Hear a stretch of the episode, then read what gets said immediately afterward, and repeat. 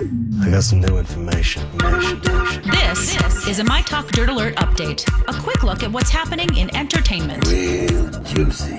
on My Talk. My Talk. Tell me something good.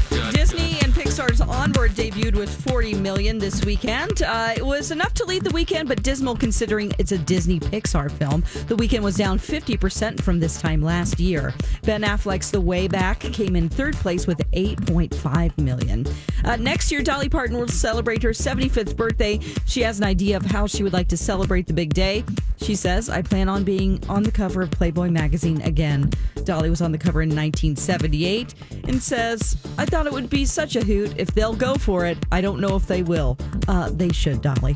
Facebook is placing a temporary ban on ads and listings for face masks for those trying to exploit the public health emergency of the coronavirus. eBay has also deleted listings related to the coronavirus, and Amazon is clamping down price gougers attempting to sell masks and hand sanitizer through the retail site, according to CNET. And that's the latest dirt. You can find more on our app and mytalk1071.com. There is some new information there. My Talk Dirt Alerts at the top of every hour and at 820, 1220, and 520 on My Talk 1071.